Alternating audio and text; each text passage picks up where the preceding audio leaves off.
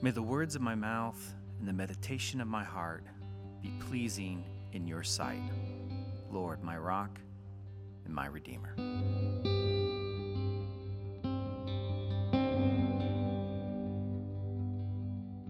Hey everyone, I'm Joe Graves. I'm one of the pastors here at Central City Church, and I'm excited to have you join us for our daily readings.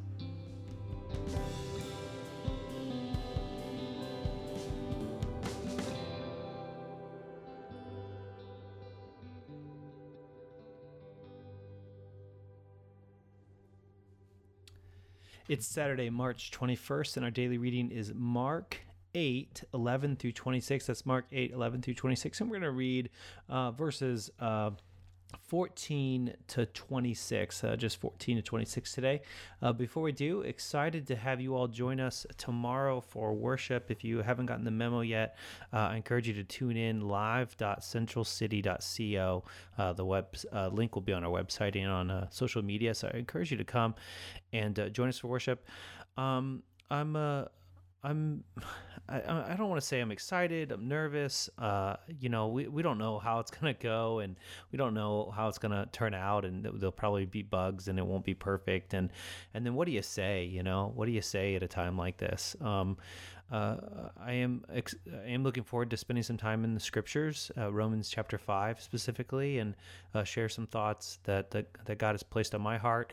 But uh, you know what I say, it's it's not going to be enough. You know, it's just never going to be enough for what's happening uh, in the world. But I but I hope that you'll come and you join us, um, and uh, we can uh, we can just find a way to be together. Um, I am excited about some things that we'll be announcing in worship, so uh, please please tune in uh, and you'll get to hear about uh, some things that we have coming up as we figure out how to live into this uh, new normal. Uh, so, with that, uh, here is our daily reading um, uh, Mark 8. Uh, 11 through 26. And once again today, Sarah Mazada has written a devotional. I'll be the one reading it today. She just wrote it and didn't record it, but I'll be reading it for us. but before we do that, here's a scripture reading.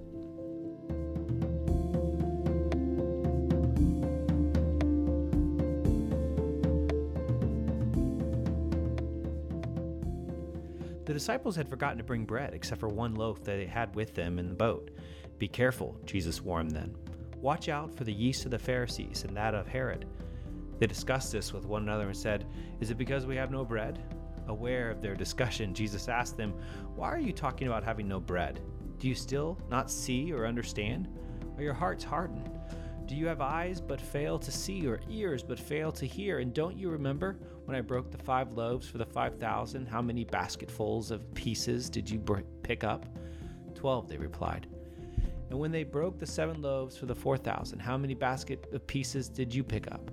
They answered, Seven. He said to them, Do you still not understand? They came to Bethsaida, and some people brought a blind man and begged Jesus to touch him. He took the blind man by the hand and led him outside the village. When he had spit on the man's eyes and put his hands on him, Jesus asked, Do you see anything? He looked up and said, I see people. They look like trees walking around. Once more, Jesus put his hands on the man's eyes. Then his eyes were opened, his sight was restored, and he saw everything clearly. Jesus sent him home, saying, Don't even go into the village.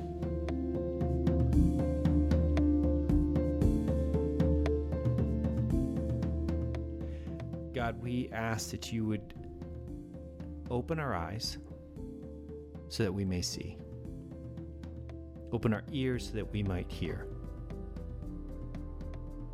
Your truth is one that can be easily missed. So help us not to live blind, unable to see it. We ask all of this in Jesus' name. Amen. Here's the devotional uh, from this passage written by Sarah Mazada. This passage confronts us with a simple question What does your heart say about Jesus? In times of adversity and uncertainty, our hearts tend to open up and reveal what lies below the outer layers, even with signs and miracles detailed throughout generations of God's redeeming love. We too quickly harden our hearts in the midst of trials. As the routine of our lives have stilled in many ways, I find that the noise in our hearts can grow louder. It is easy to get into a tailspin of thoughts and emotions amidst a confusing and unreliable atmosphere. Our schedules are gone, our plans are blown, and we are reshaping our realities each day. Hidden in verse 18 is a beautifully simple three step playbook that can awaken our hearts to Jesus.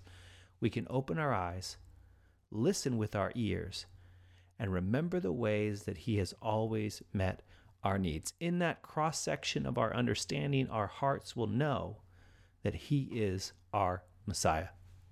Jesus then moves to action to literally demonstrate the power of sight by healing a blind man. I find this two step healing process quite fascinating. He asks the blind man mid healing if he sees anything. The man responds by saying that he sees the men, but they look like walking trees. In the end, the man's full sight was restored and he could see clearly. I can't imagine how the man experienced life after that moment. The gratefulness and appreciation for seeing the world through the lens of healing power. That is the joy we can experience when our hearts see God clearly. In a gentle way, I think Jesus paused the miracle to reveal to disciples that they do not see him fully, at least not yet. We can ask God daily to help us in our seeing, hearing, and remembering his character and provision. In what ways do we see a blurry image of Jesus walking across our lives? We can look for God even in the midst of a pandemic. We can hear God in the quiet moments of prayer for our loved ones. We can remember God's promises because those who have gone before us for generations have been delivered. Together, we can follow these clarifying steps to find the strength of God resting deep in our hearts. So today, can we reflect and pray through what our hearts truly say about Jesus? That's the challenge for today. Take a second. Who do you say he is? Do you really see it? Can you really hear it?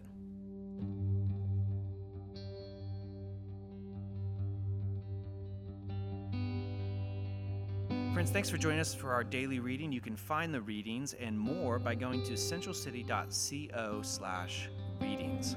Now, may the grace of the Lord Jesus Christ and the love of God and the fellowship of the Holy Spirit be with you all.